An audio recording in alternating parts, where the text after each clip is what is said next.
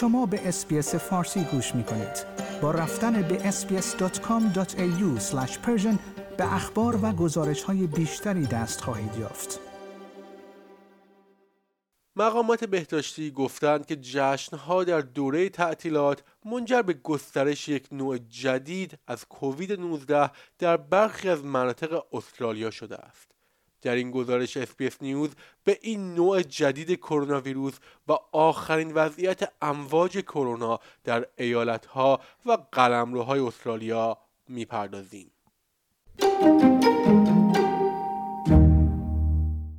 با ظهور نوع جدید کرونا ویروس به نام JN1 میزان ثبت شده مبتلایان و بستری در دو ایالت نیو ساوت و ویکتوریا افزایش یافته است.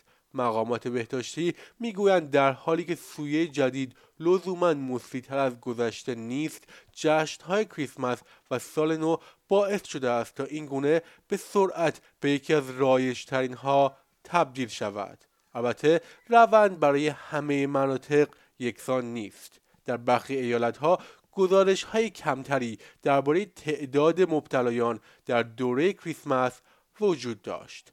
جرمی مک انولتی از سلامت نیو ساوت توضیح داد که مانند انواع دیگر ایمنی قبلی یا واکسیناسیون در مقابل JN1 ضعیفتر هستند.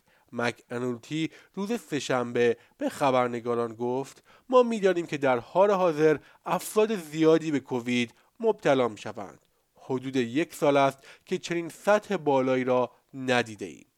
نسبت افراد آلوده که به طور جدی بیمار می شوند تقریبا یکسان است.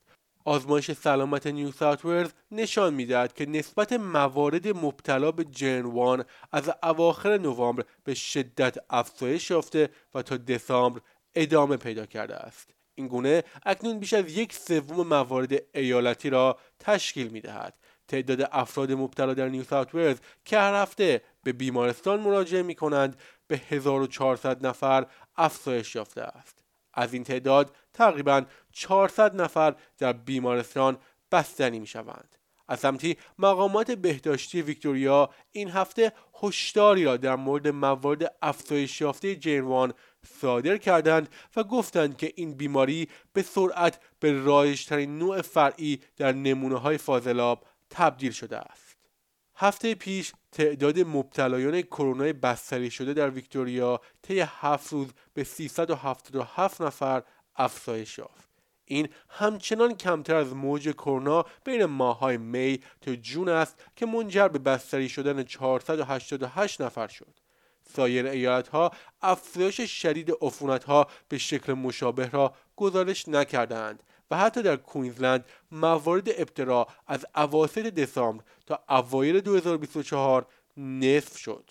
با ظهور انواع جدید کرونا استرالیا هر چند ماه یک بار با امواج جدید این بیماری روبرو می شود مارک باتلر وزیر بهداشت فدرال این افزایش را بخشی از یک چرخه منظم امواج ناشی از انواع فرعی جدید اومیکرون توصیف کرد. او روز سهشنبه گفت چند سال است که نوع اومیکرون کووید نوع غالب در سراسر جهان است. ما شاهد ظهور گونه ای پس از گونه دیگر بودیم که هر چهار یا شش ماه یک بار باعث ایجاد امواج بیشتر شده است. و افزود به نظر می رسد که این واقعا با امواجی که در سال 2023 دیدیم تفاوتی ندارد. باتلر گفت که ظهور و شیوع نوع جدید جنوان در فصل تعطیلات احتمالا به گسترش سریع آن کمک کرده است. آقای باتلر تاکید کرد که میزان تأثیر بر سیستم بیمارستانی و تعداد تلفات به طور قابل توجهی کمتر از زمان مشابه در سال گذشته است. مقامات بهداشتی از مردم خواستند تا با تزریق واکسن های تقویت کننده برود شوند. تنها حدود چهار میلیون واکسن تقویتی در سال 2023 تزریق شد.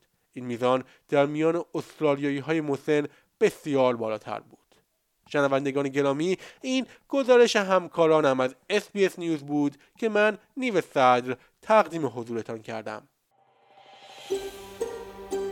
آیا می خواهید به مطالب بیشتری مانند این گزارش گوش کنید؟ به ما از طریق Apple Podcast، Google Podcast، Spotify یا هر جای دیگری که پادکست های خود را از آن می گوش کنید.